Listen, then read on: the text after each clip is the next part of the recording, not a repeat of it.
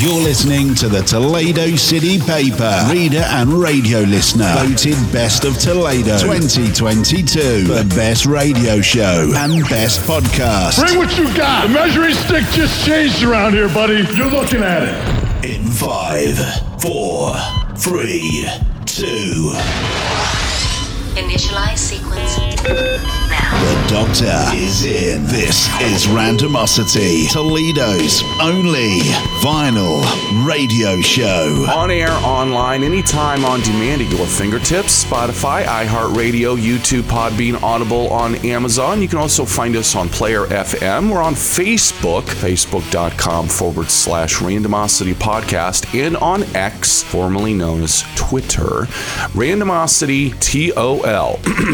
well, we are at it again, folks. That's right. It's time. It's time for the Best of Toledo finals. And wouldn't you know it? Randomosity, Toledo's only vinyl radio show, has been nominated once again for Best Radio Show and Best Podcast. And we just want to say thank you to everybody who voted to uh, put us there, to nominate us. It was it's it's quite an honor and it's a pleasure. And I can't stress enough um, how humbled we all are here at the program to be nominated and to be in the finals and to have an opportunity to possibly go back to back because we won last year for best radio show and best podcast. And you can go vote for us right now at the Toledo City Paper website toledocitypaper.com pull up best of Toledo 2023 okay? Go to the section that says media and then pull up radio show and podcast and there we are. You can vote every day once a day through December 15th. So be sure to come back each and every single day because we need your vote and we're willing to work for your vote. And speaking of working for your vote, you know, there's a lot of people, men, women, what have you, that worked really hard to get your laugh and to get your attention and to basically bring something to the table that nobody else was doing. And I got to tell you, you know, somebody who I have a lot of respect for in the comedy world uh, is a guy by the name of Lenny Bruce. Some of you may have heard of him, some of you have not. And the whole thing with Lenny was Lenny started off like a lot of other comics did. You know, he was doing the stuff that you know influenced him, and he's you know doing whatever he's doing, and he's he's going off of what he knows. But then he decided to kind of veer off and do his own thing, and focus more on issues that were going on in society, issues that were going on with religion, politics, what have you. And at that particular point in time, when he was coming to prominence, late 50s through the early 1960s, Lenny was breaking a lot of ground and he was getting arrested for obscenity in a lot of different areas. Uh, most notably, uh, the obscenity trial uh, in 1964 that he was convicted for. And the whole idea was that he went on stage and said some things that were considered obscene, and so he was convicted. Uh, later, his obscenity uh, convictions were overturned, but sadly, he passed away August 3rd, 1966, at the age of 40, long before he really had a chance to break through the wall. But what he did was he opened up the doors for a lot of other people that came after him. George Carlin, uh, Saturday Night Live was heavily, heavily, heavily inspired, especially in the early days, by a lot of Lenny Bruce material. Richard Pryor. Um, I mean, I could go down the list. There were a lot, a lot of people that have Lenny Bruce to thank for their career. So we're going to do the series online only. You will not hear this at all, at all on Owens Community College Radio. And, you know, we're still doing there. We're doing something there called a month of thanks here, online only. We're doing a series called First Amendment comedy. We're getting it kicked off this week with my man Lenny Bruce. We'll be back in a little while. Don't you go anywhere. My name is Dr. J. Thomas. This is Randomosity, Toledo's only vinyl radio show. And before I bounce to my man Lenny, I just got to say thank you to everybody at Crumbley Comedy for helping put this thing together. And we're going to talk more about them right after this. Ladies and gentlemen, the doctor is in. The greatest doctrine of liberty is the California Penal Code. Really is a beautiful book. Because right in the beginning of the book, it says that no act is criminal or punishable except as prescribed in this code. Can't be any prior restraint. You can, that's, what, that's what the liberty means, you know. Until they do something. I really believe that the only thing that's immoral, you know, is that which is illegal. We've seen a lot of overlap, you know, with uh, quasi-religious people and the law. It comes out a lot with the demonstrations. Most people I've talked to actually are demonstrating against the police department, against policemen. They're demonstrating. I think the reason that they're demonstrating against policemen is that they they kind of think that the authority and the people who have the authority vested in them are the same. And that comes from a screwed up religious background. And I think the way that happened was a lot of the missionaries who uh, sort of gave the religious instruction to the savages never really were definite with the people about that they weren't God and they were just instructors just like they were, just people. And the savages would go, uh, Are you God? They go, Well, I'm not God, but, uh, uh, it's, you know, uh, and so by omission, the savage might assume that he was God and that he was not just, he had the authority vested in him rather than someone who uh, you know, is the authority. And the people that can't, you know, make that definition of the people who have the authority vested in them and, and the authority really uh, creates a big hangup. Because I think the the authority comes from the people, us. And how it happened, probably when we first started the tribe, we needed some kind of rule. And the guy said, let's make some real simple rules. What we'll do is we'll divide up this living area and we'll, let's see, we'll sleep in area A, we'll eat in area B, we'll throw a crap in area C. That's simple. Okay, okay. All agreed? Eat, sleep, and crap. All right, good. Hands have it, hands have it. And they all went to sleep, and a guy woke up and he got a face full of crap. Pow! and he went, What kind of rule? Eat, sleep, and crap, and I'm sleeping, I got a face full of crap. I said, Oh, well, it's maybe uh, we have to have something to enforce the rule. Uh, we have a law, law enforcement. That's it, law enforcement, good. We'll hire somebody to enforce the rule, have a penalty. That's what it is. If anybody throws any crap on us while we're eating or sleeping, they gotta live in a crap house. Because if we prescribe it in front, tell them where it's at, then, uh, yeah, that's cool, okay. Do we agree on it? Okay, well, wait a minute. What if it's uh, friends of, oh, you shut up friend schmuck. That's a rule. It has nothing. That, that'll be the turn on the fact. That'll be the doctrine of reasonable doubt. If the law is broken, everybody pays the dues. Everybody who throws any crap on us while we're sleeping or eating is indecent.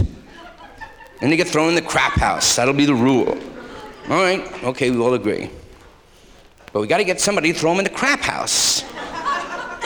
I can't do it because I do business with these assholes. That's what I'll do. I'll. That's we'll get some guy to do it. That's all. What the hell? Put an ad in the post office. I wanted somebody to enforce the law. Our law. Good.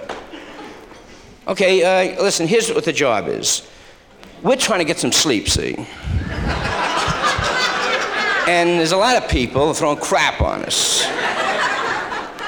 Now, we figured out the best way to stop it is throw them in the crap house and we need somebody to do it. Now we find out that they won't go there by themselves. So he's just sticking a gun and throw them right in a crap house. But I tell you what, eh, don't do it in front of me, see. This may sound like I'm a hypocrite, but I got to do business with these assholes, see. And uh, so I'll make you the bad guy. See, when any, you just throw him right in a shit house, but don't do, wait till I'm away, see. Uh, in fact, I'll go in a back room, see, and uh, because, uh, and you'll hear me say a lot of times that you take certain kind of mentality to do that work, you know, and all that bullshit, but uh, you just make sure you do it, you know. Or your ass will get kicked and thrown in the crap house. Because I got to make, you know, somebody the bad guy, and uh, so that's where it's at. You know, the people really don't realize that the, the policeman is the infantryman, and he's the blue coat. It's amazing how the people can demonstrate against him or the National Guard. Because anytime we get a riot, you know, because once we agree on the rule, it's like some cat saying, okay, we all agreed on the rule, and the guy woke up and he got a face full of crap, and he looks and he's all alone, and he goes, what's the deal here? We had a rule, and they tell him it's a religious holiday. and the guy goes, bullshit, you know, that's, that's no kind of rule then. I'll separate the church and the state right now. the Federalist rule will be here, and that'll be constant, you know. And then, and then even if the nine million people find things distasteful, they can demonstrate their ass off, but they still can't throw any garbage on me until they do it the right way, until they repeal it. Bullshit on the majority. The one person, no Ku Klux Klan core, anybody can bully me. I can just have it the way I want.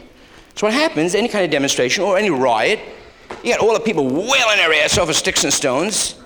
Then you got a cop there with a short sleeve shirt on and a stick in his hand. And the people are yelling Gestapo at him.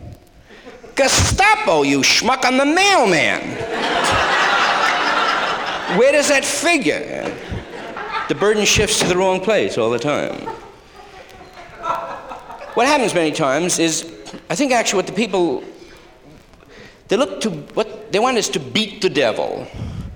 They really believe that there's a a good and a bad. I think that's the difference between the religion and the Federalist law.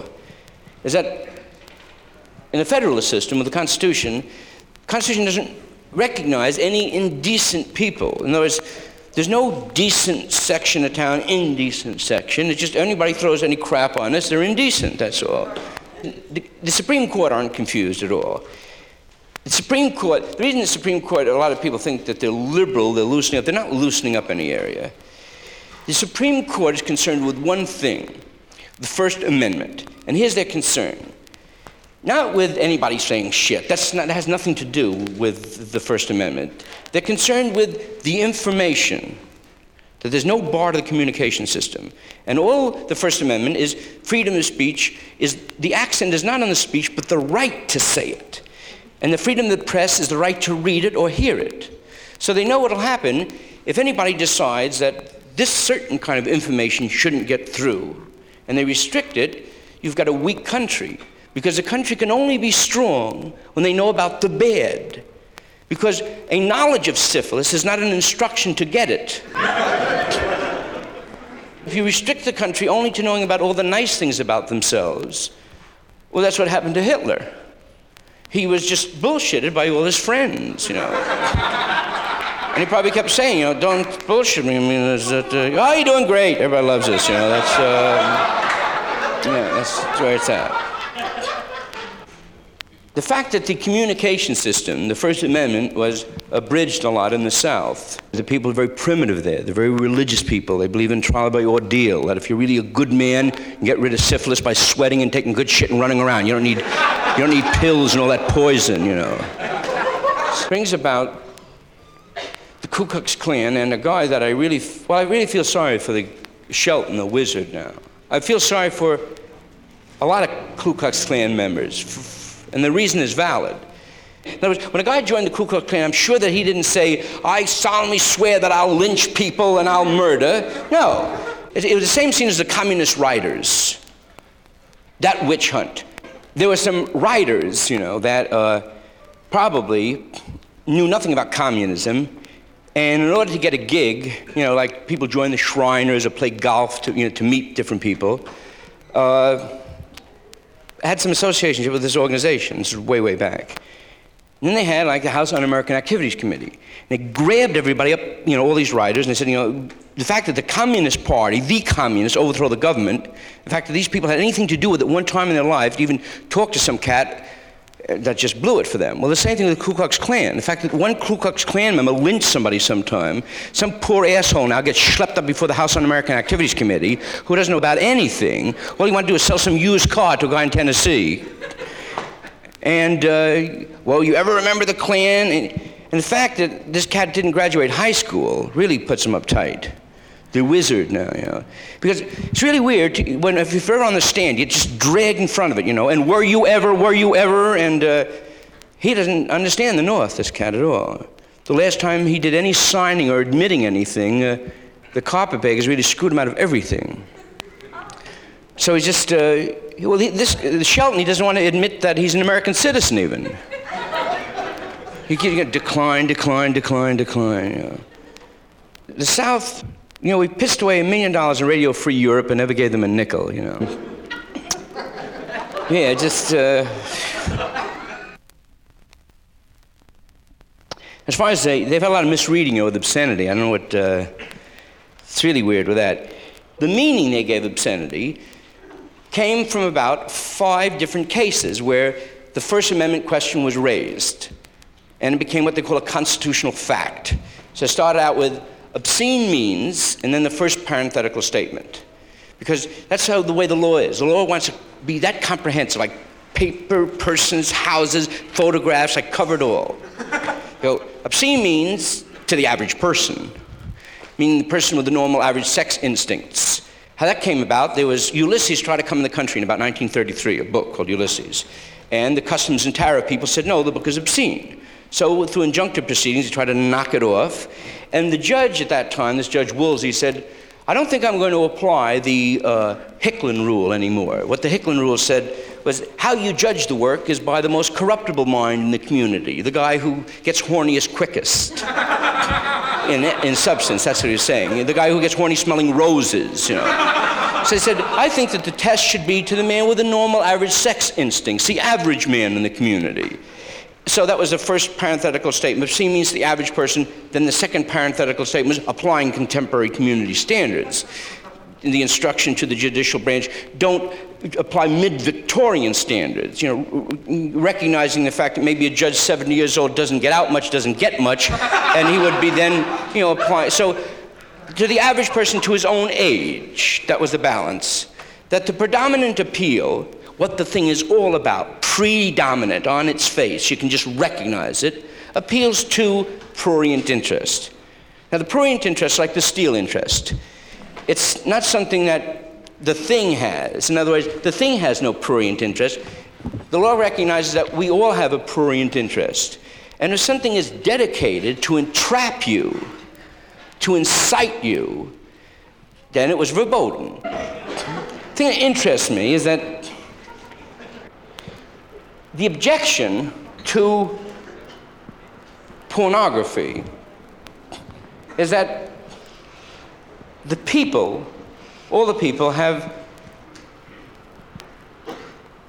a normal, average, a healthy interest in sex.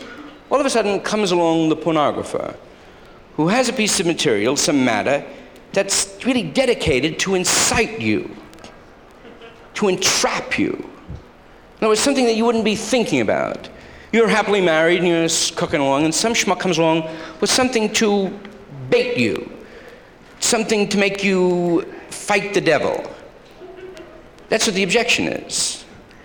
Now, when I hear about faggots getting busted in toilets, and I say, How'd you get arrested in the toilet? You know, I accosted a peace officer. Well,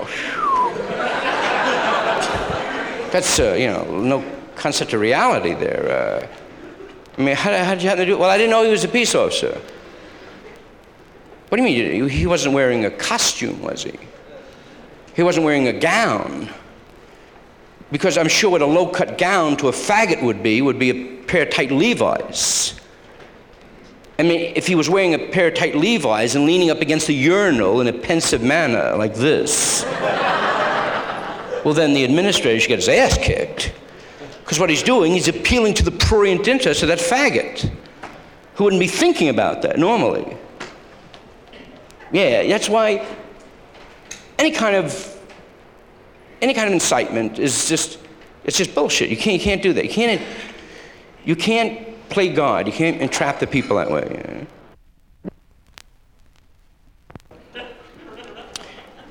I've seen that.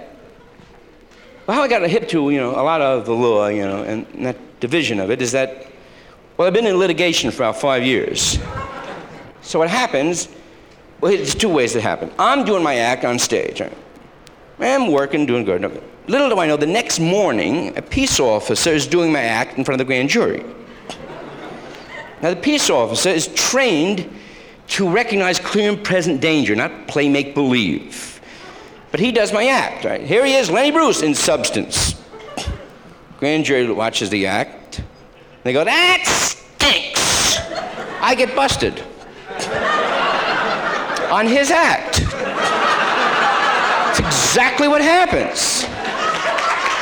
Because of a misreading of the law, because a very critical phrase, that the work must be considered as a whole, not an isolated excerpt. When that one guy does the act, what happens is that the complaint creates the corpus delicti. Just, just where it's at. Now, the irony of it, I have to go to court and defend him.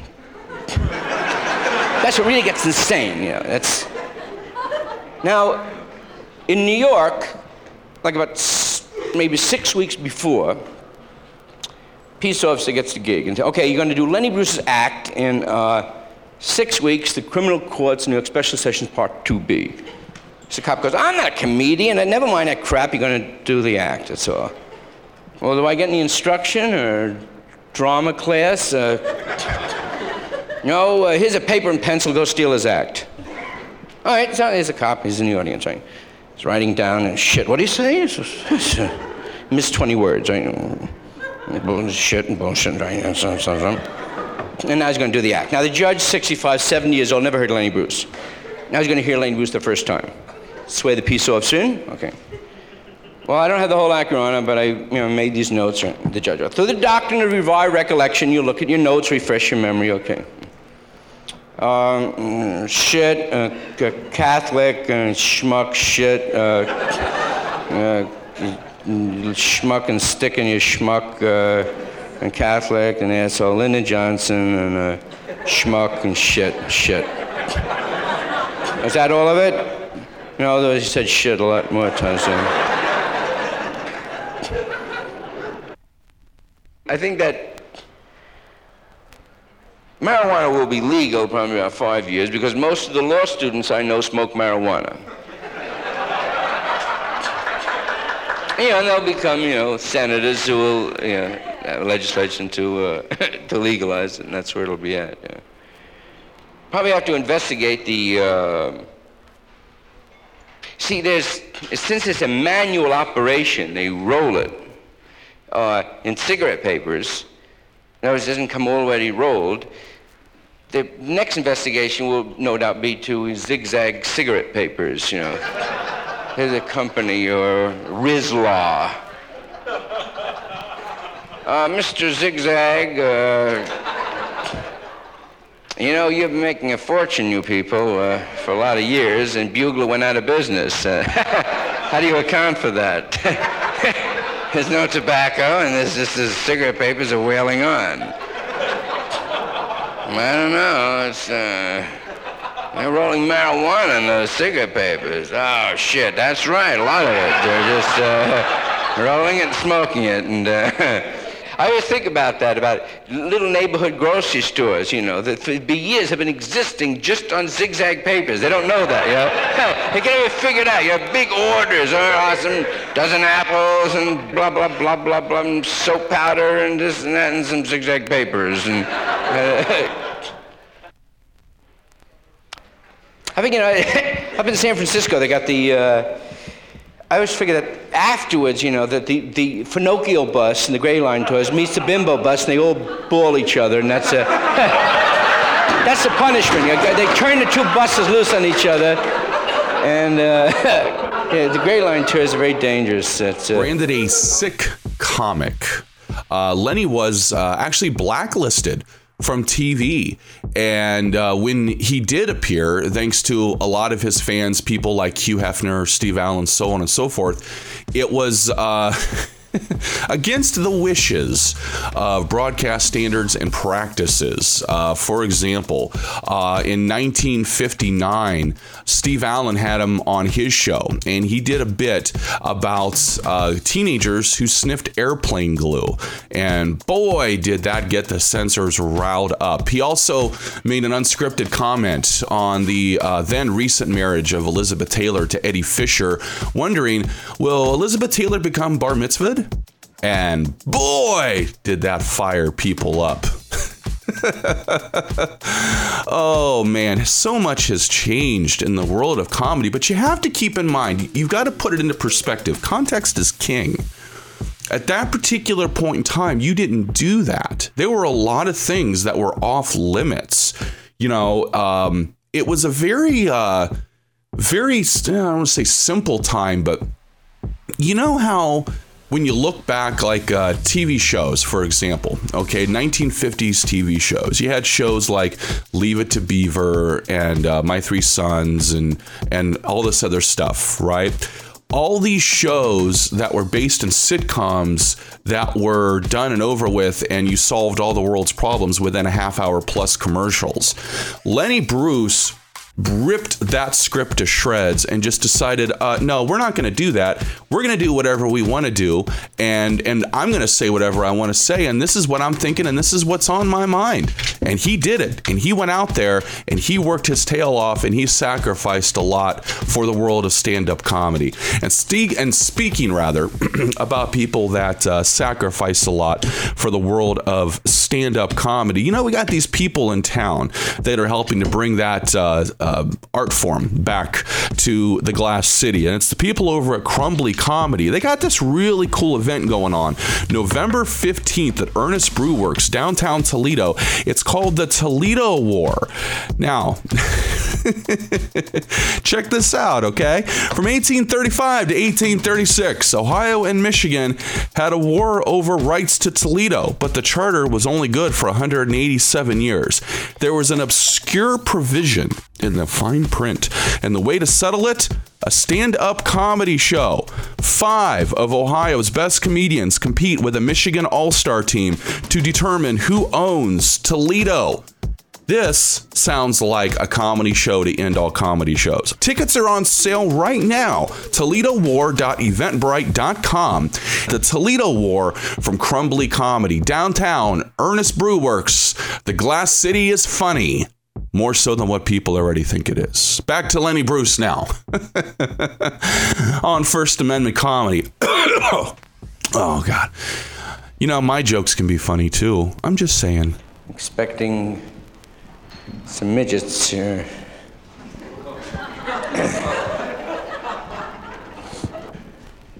midgets aren't really nice people, though. Really. I try to be friendly to them, and they just, they're nasty. If you try to pick them up, they hate it. They're no Jewish midgets.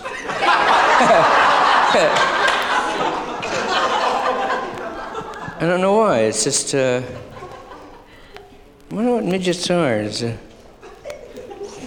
pygmies. They're not midgets, really midgets, are they? You have to have brown hair to be a midget.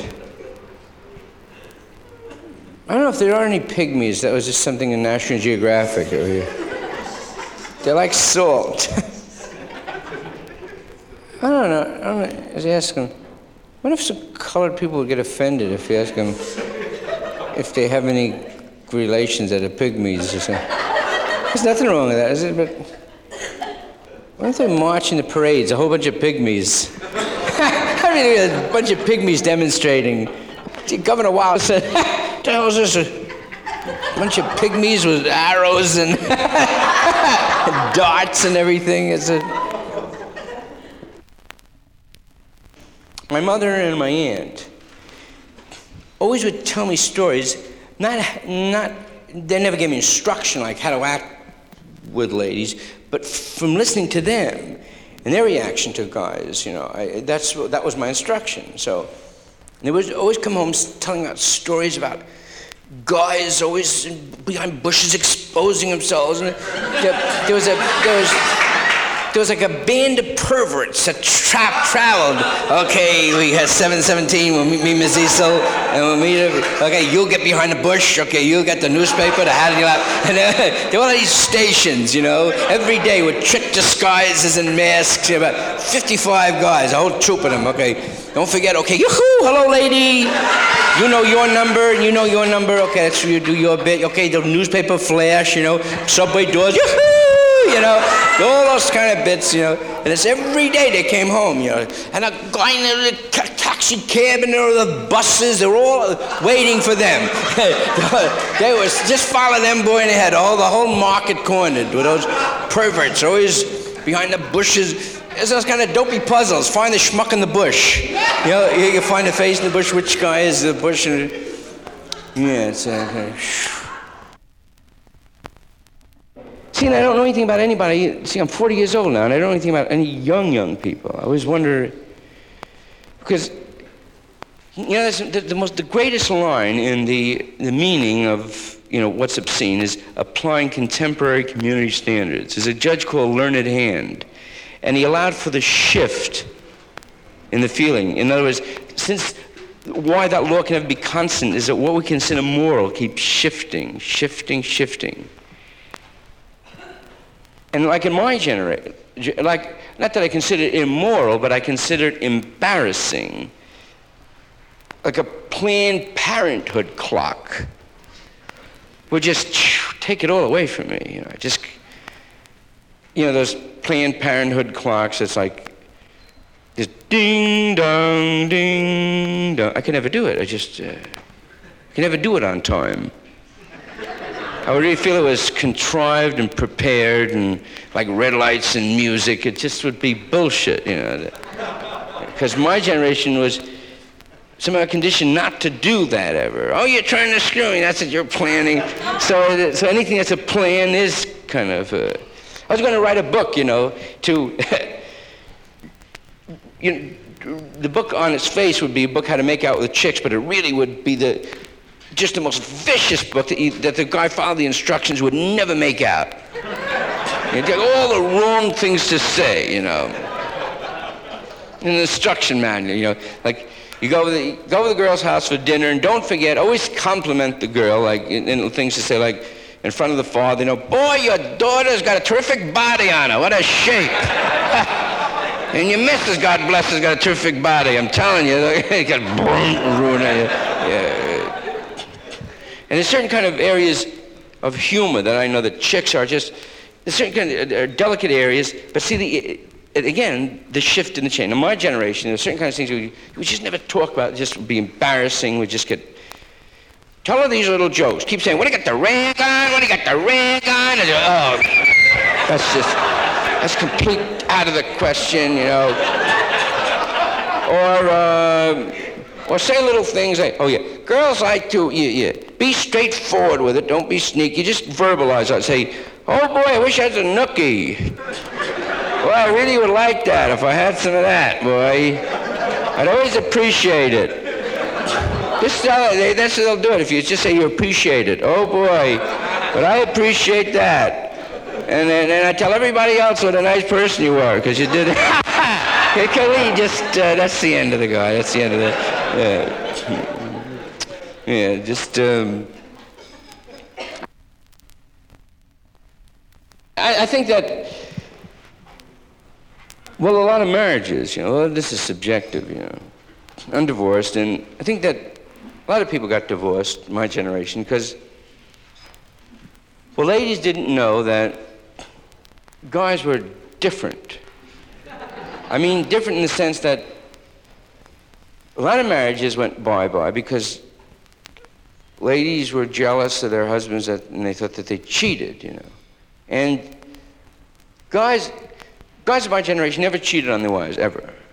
Never one time. I tell you why, because what cheating means to a lady, I'm sure, is kissing and hugging and liking somebody. That liking I talked about before. That really, just you really like somebody and what guys, they don't, that doesn't have to happen with them.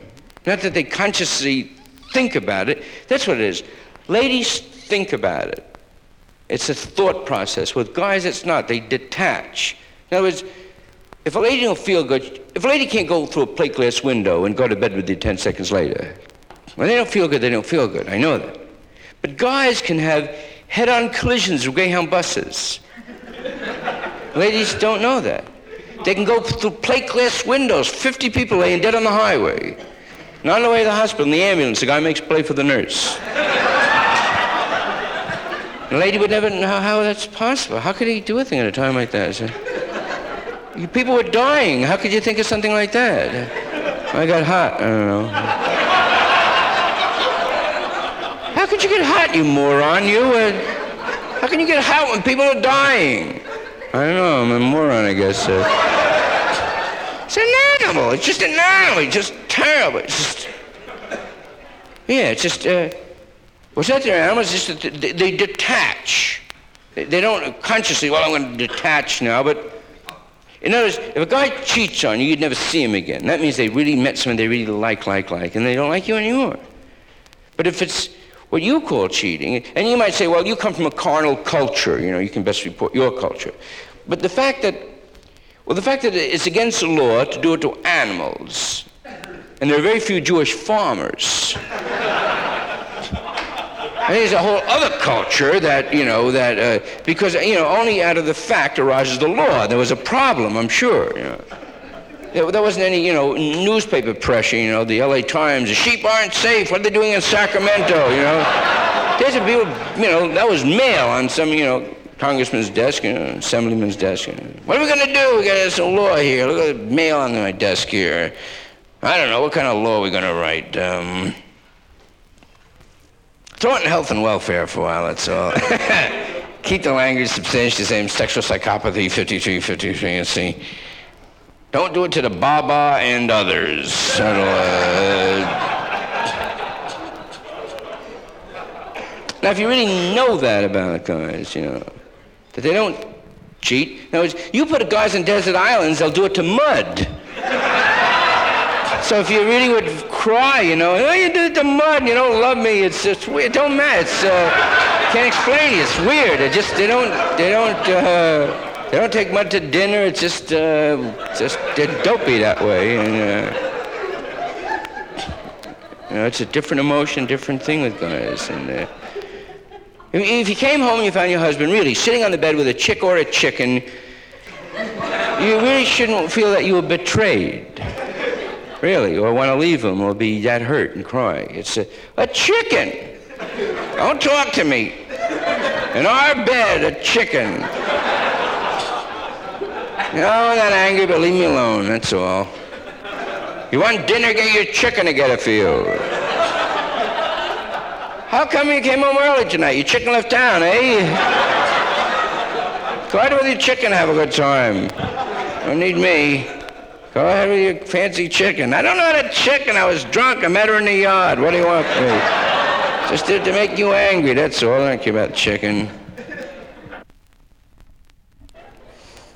Custody, uh, custody was really the uh, get even. That was where it was at. Yeah, that's the only way you can get even. You know? That's that's the only get even device. You know, is to grab the kid. You know, make sure they never see that kid again.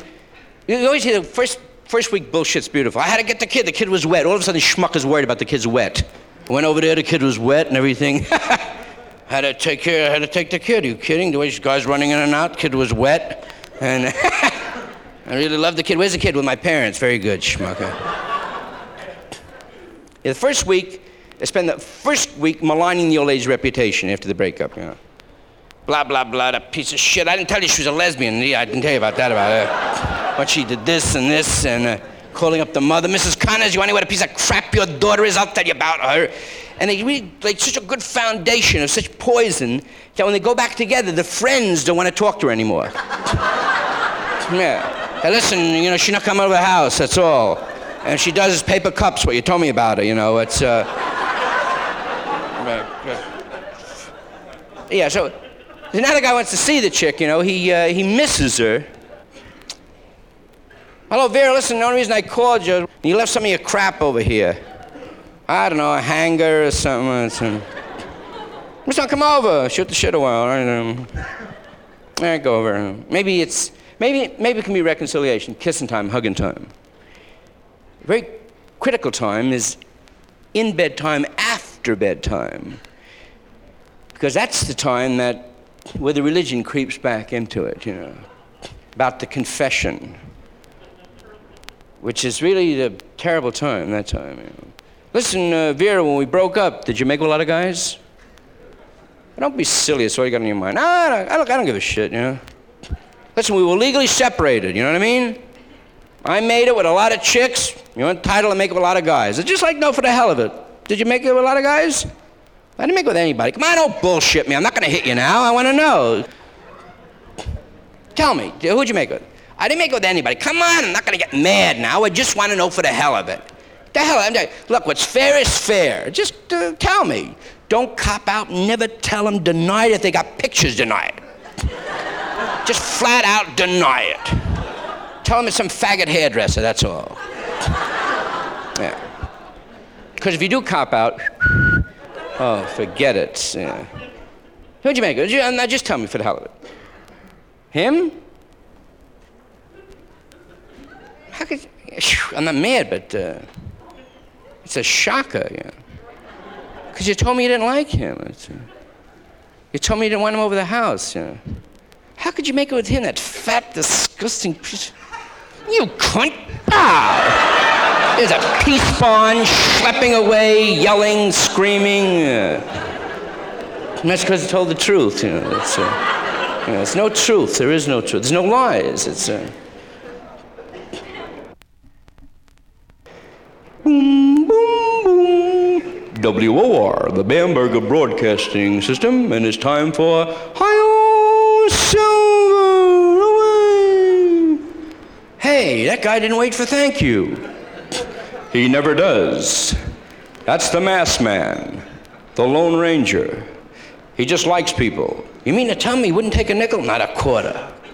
You see what he did again this week? Took out the garbage, the ashes out, cleaned up the lawn. Wouldn't say nothing. Wouldn't take a nickel. Loves people. Get out of here. I'm telling you. There he goes again. Hi-oh, Silver. Hey, wait a minute. Mass man, we made a party for you. got a present. Mass man. He's gone again. Has he got a broad around here? Did you give him any money? I didn't give him a quarter. You mean to tell me this guy every week cleans up the yard here, takes the ashes out, did the windows with vinegar and newspaper, and you don't want nothing? Nothing. Won't take a nickel. How does he live? I don't know. He's just selfless. He loves people. There he goes. Hey, Massman! Hello, Silver Massman! Wait a minute! We made a party for you and everything, you asshole! I'm fed up with him already. What does he think? What is he kidding? He saw me with my hand out there. Look, I don't mind for myself, but he saw my mother make coffee and cake and everything. The old lady came out here, say thank you, and that schmuck drives off in his Buick, Io Silver. He's not a nice guy. I don't want to hear that anymore. He's a nice guy. He's snotty. He has no humility. He can't. He saw the kids with the crepe paper costumes. He knew we were making a big party for him, and he just goes off and. Look, you, with you, everybody's nice. I'm telling you, he's not a nice person. If he's a nice person, how come he leaves bullets here all the time? Silver bullets. You know what silver bullets means? Dr. Ehrlich, you ever hear that? 606, what he's saying, everybody got syphilis. That's right. That's why he don't want no part of nobody. That's why he rides off with his mouth closed. He's no good, I'm telling you. I'm gonna kick his ass, I'm telling you. Al, bring him back here. I'm gonna kick his ass all over the lot right now. I'm tired of his horse shit. He's gonna get his ass kicked right now. Hold the gun on him, boy. Oh, boy, my brother's hopping ass mad, buddy. Oh, mama made all them hot Italian cakes. You run off. You run off and never did say thank you or nothing. You saw him out there. What the hell do you know he'd get crazy like that? She came out there with coffee and cake and you ride off. How come you're so good you can't accept nothing from nobody? Who the hell do you think you are?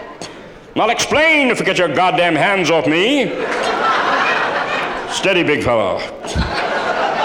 The reason I never wait for thank you, supposing once I did wait for thank you, and I liked it, and I stuck around and I said, let's hear it once again. Hey, we're in trouble. Get the Lone Ranger. Get the mass man. Just a minute. I'm getting a few thank yous, if you don't mind. I'm going to put my thank yous in a book, a thank you mass man book. When I'm old, people will say, What have you done? You haven't been in shingles all your life. No, siding business. Look at this. Thank you, mass man. Leo Carrillo, Freeport, Long Island. I've had a good life. And one day, someone will say, There are no more thank you mass mans. The Messiah has returned. You see, men like yourself and Lenny Bruce, you thrive upon the continuance of segregation, violence, and disease. Now that all is pure, you're in the shithouse. Well, then I'll make trouble. Because I must have a thank you mass man. This way, what I don't have, I don't miss. That's why I always ride off. Ah, Hot damn, you sure can talk some shit, buddy. I got a headache. what are you talking about? Thank you, mass man. Leave your career, siding business. Look, my brother's mad. That's all I'm telling you. And all you got to do to settle the whole thing is just accept the present. That's all.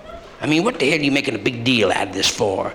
Just take a present. I'll tell him you accepted the present, and you said thanks. I'll write something on the paper. You know, thank you, Mr. D'Angelo, for the present. Anything you want. Anything on the top shelf. A doll, a whip, a carton of Luckies. Go ahead. Anything I want? Go ahead, buddy. It's yours. No, no luckies. Um, all right, give me that Indian over there. Who's that? Tonto? Yes, I want Tonto the Indian. Oh, Ed, you can't have Tonto. Bullshit, you made the deal. That's what I want. I want Tonto the Indian. You gonna get you Tonto. His name ain't Tonto, it's Tonto. Now you can't have Tonto. I want Tonto. You made the deal. I want Tonto the Indian. What the hell do you want Tonto for? To perform an unnatural act. To What? You heard me to perform an unnatural act. The masked man's a fag. Ah. He's a fag man. A dang queer. That's why you got that mask on. You got mascara under there. The fag man. The fag man. Mandrake, Lothar, all those couples. Lothar uh, killed a Shriner in 1936 and kept the hat. That was his sickness. He, I like to bring him up before the House Un-American Activities Committee. I really would, because uh, so you get, well, if you just get Daddy Warbucks up there. Now, Daddy, uh, you've uh, this little girl, this uh, Annie. This is uh, you. Uh, she calls you Daddy. Is that if? What is that? Is that vernacular? Are you her daddy? Uh, I understand you've had a lot of parties at your place, uh, and your servants are a little bizarre. Punjab and uh, and the asp and. Uh, Actually, what do you do for a living? What is your story? I mean, you don't have visible means of support. You walk around, your head shined all the time, and uh, and the kids running around with that weird dog goes arf. Uh, it's an arf. Okay. Um, well, you're having sex parties. Is that? That's what it actually is. We know that you're having these sex parties and the ecstasy. She has no eyes. Her eyes are rolled up back. Oh, daddy, oh, daddy, daddy. Never mind, daddy. The, the dog keeps going. Arf means next. Yeah. uh, later, Phil Spector. Good night. October 4th, 1961, Lenny was arrested for obscenity at the Jazz Workshop in San Francisco, where he had used the word cocksucker and said that to is a preposition, come is a verb, that the sexual context of come was so common that it bore no weight, and that if someone hearing it became upset, yeah, they probably couldn't come. Great bit, by the way. Great bit. But he got arrested for it on stage in October of 1961. Many, many, many years later, uh, as the time would go on, the next few years, these uh, arrests and uh, condemnations from people would continue. And uh, also, uh, sadly, uh, it, it, led to a lot of mental issues with Bruce. And therefore, he started to be become more involved in the drug culture that was emerging, and he became an addict. Uh, so much so that it affected his health, and repeated arrests further uh, deteriorated his mental health. By 1966, he had been blacklisted by nearly every nightclub in the U.S. as owners feared prosecution for obscenity. He gave a famous performance, really, at the Berkeley Community Theater, December 1965, which was recorded and became his last live album, The Berkeley Concert. Uh, I've got a copy of it. Uh, his last performance took place June 25th, 1966 at the Fillmore Auditorium in San Francisco on a bill with Frank Zappa and the Mothers of Invention. Uh, the performance was not remembered very fondly by Bill Graham, whose memoir describes Bruce as whacked out on amphetamines. Uh, Groom, Graham, rather, thought that Bruce finished his set emotionally disturbed. Uh, Zappa asked Bruce to sign his draft card, but the suspicious Bruce refused. and you know, speaking of Frank Zappa, we're going to be doing something on him later on uh, towards the end of the fall season on the program here on Randomosity. And you're not going to want to miss it because, boy, is it going to be something to see and hear.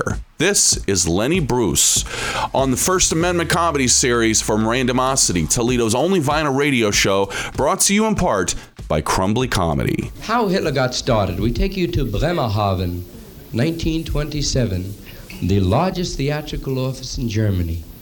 MCA, Mein Kampf arises. And we listen uh, to the two German agents, and the agents are in peril. The Kaiser, it seems, sort of flipped. Uh, Heinrich, what it is. You realize what's happening? Uh, do I realize?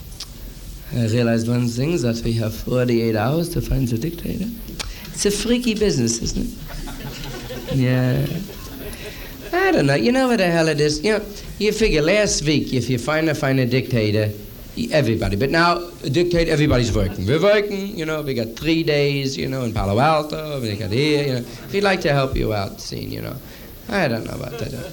Wait, the Kaiser, he'll get his. You know, it's really your fault. You know that we didn't get him on paper. We had a contract with, and you said, "Oh, a handshake. He's good. Yeah, he's good with a handshake. That's what he give us. Yeah, that's a bum. it's no good." Listen, he was still did us plenty of favors. What did you do? I just took a chance, just for the hell of it, and I called up Central Casting. Maybe, who can know? Maybe there is uh, some dictator types, and we'll swing. All right, switch on the intercom. Miss Perron, send in the dictator type, sweetie. Yeah, later we'll meet at the Schwab's or Frico if you're crazy. Uh, they're coming in now, the fellows there. So relax, yeah, maybe. Uh, yeah, sit down wherever you want, fellas. Yeah, relax. My name is Ben Melzer, and uh, I'm the agent here. We're trying to find the dictator today. We have no script, a couple of pages, you know. We don't know where the hell we're going with the project ourselves. So. We want to see just today how you guys move, that's all. You know, just ad lib bit and we do the bit, all right? Okay, we call up the first fellow, Ben Eisler. Benny, come over here. That's it, just ad lib. We want to see how you move today, or maybe we put a few bucks behind you, you can do. All right? Just, Benny, uh, you look familiar. Did I do your Schlitz Playhouse with you once, did I? No? Uh, Gene Herschel, the thing for Ziv? No? All right. Okay, just sort of do the bit, all right?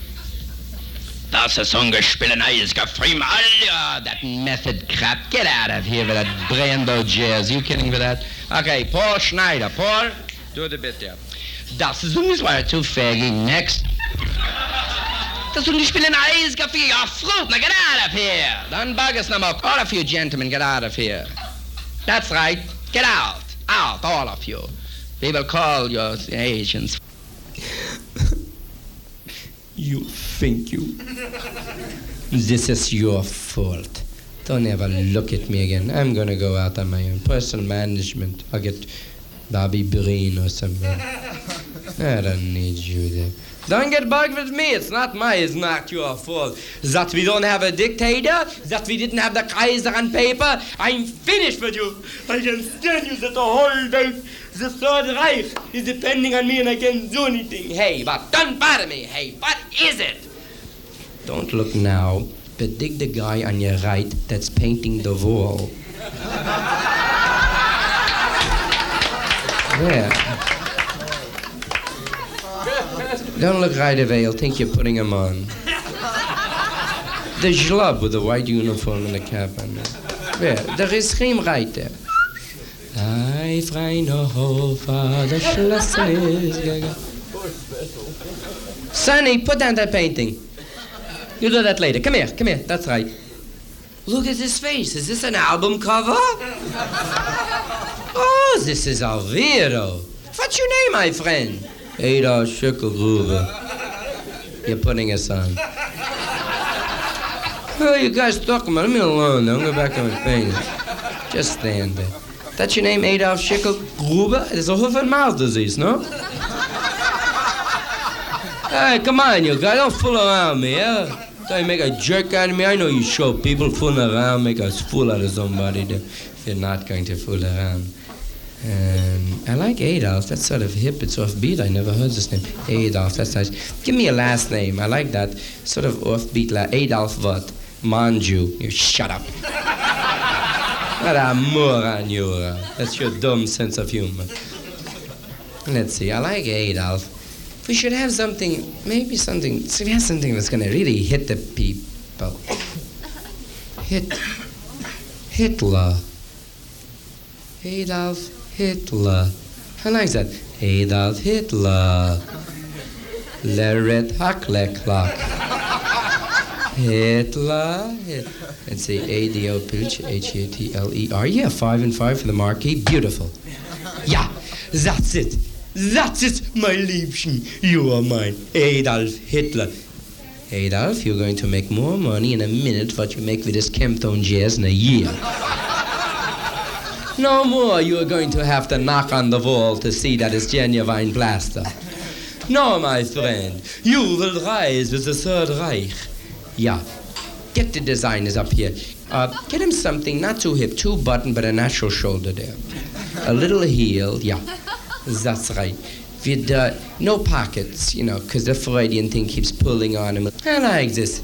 Adolf? Yeah? You're going to make a lot of money with you, sweetie. You should give him a different act. We get a little rhythm section behind him, a little swing there. Sure, good, sure. Jonah Jones, maybe? Yeah, okay.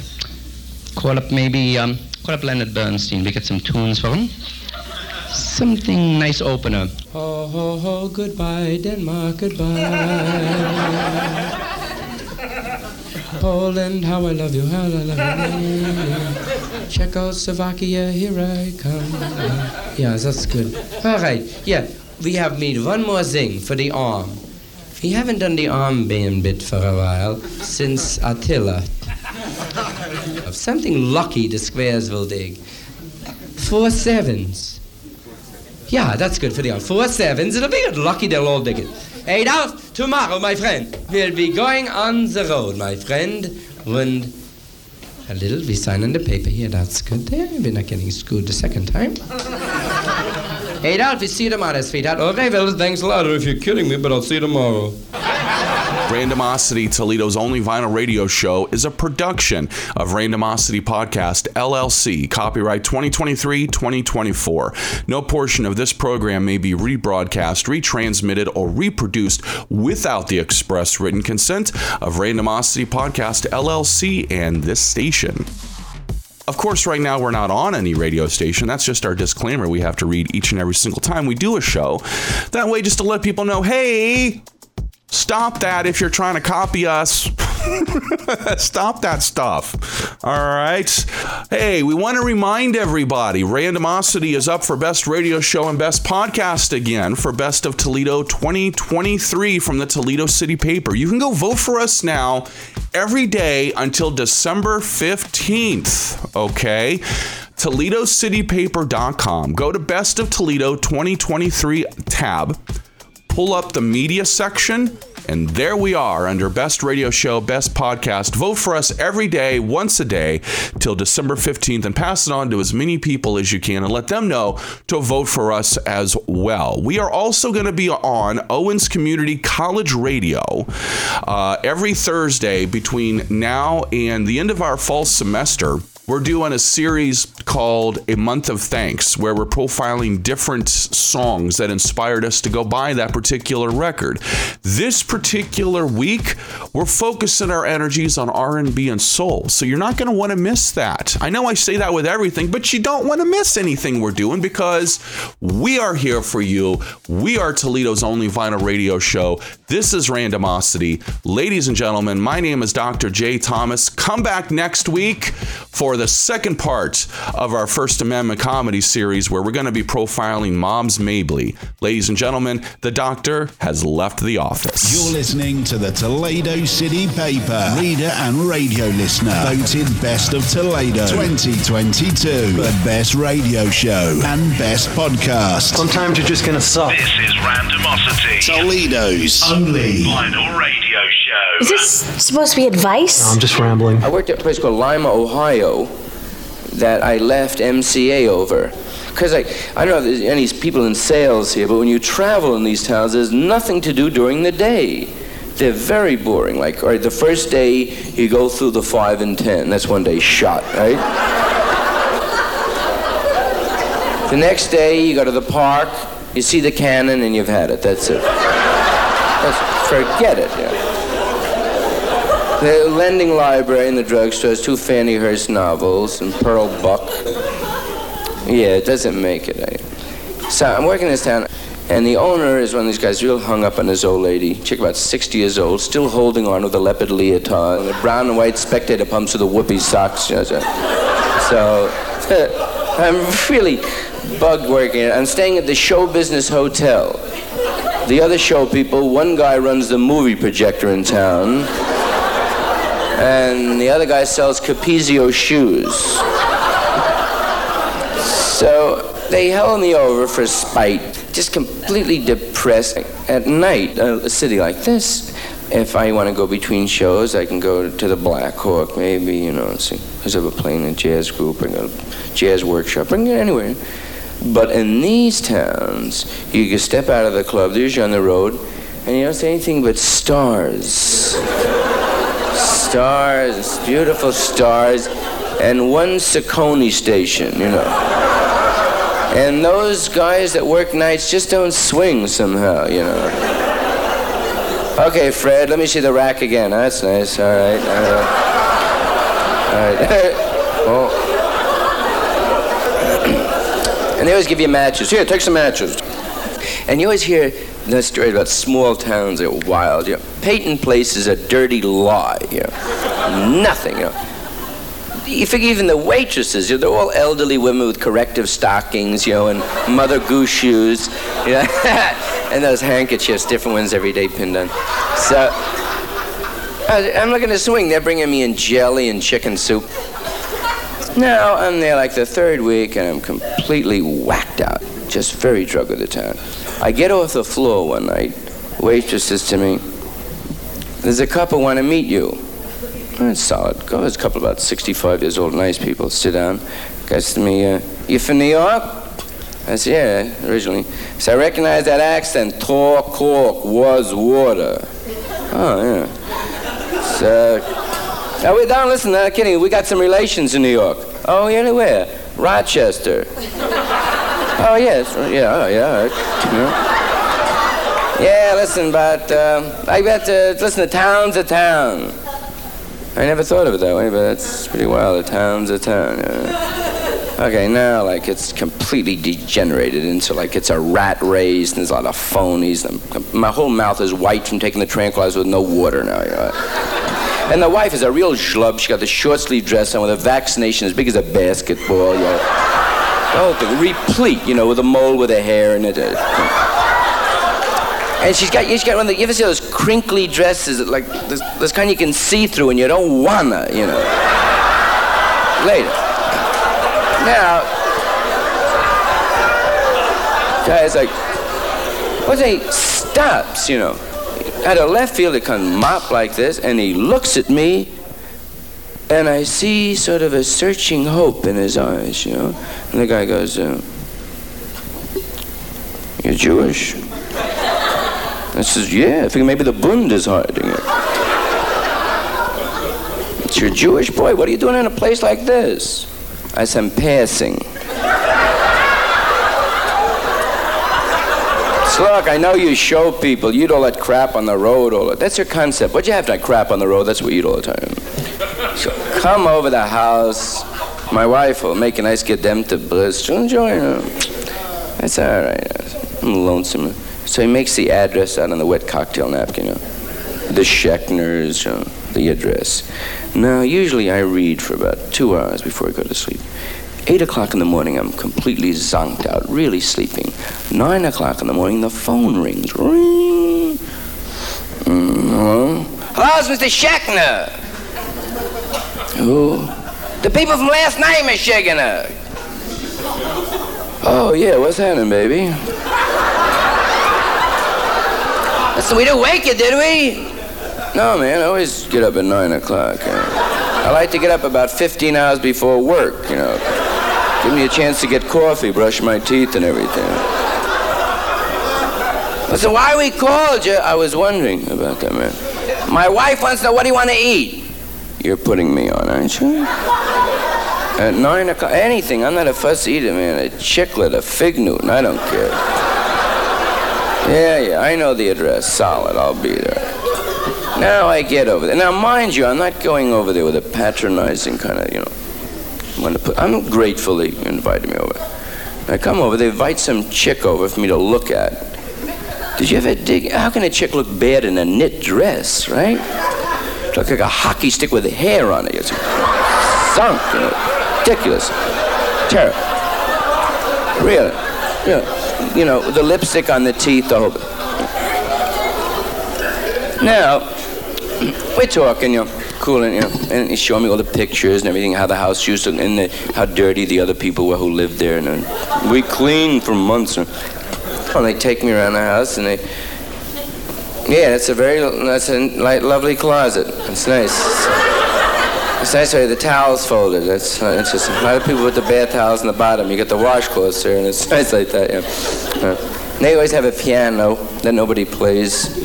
The whole function of the piano is to have that brown eight by ten picture that schlub in the army saluting. That's that's Morty. He lost some weight. Now, dig this. As soon as they find out that you've played the coast, you know, you've been in Hollywood, for some reason they get vicious with you. The guy says to me, You in Hollywood, right? Yeah? That's true about Liberace? What's that? Don't worry, you know. He don't know, right? Well, if you tell me, I know. He's a sissy.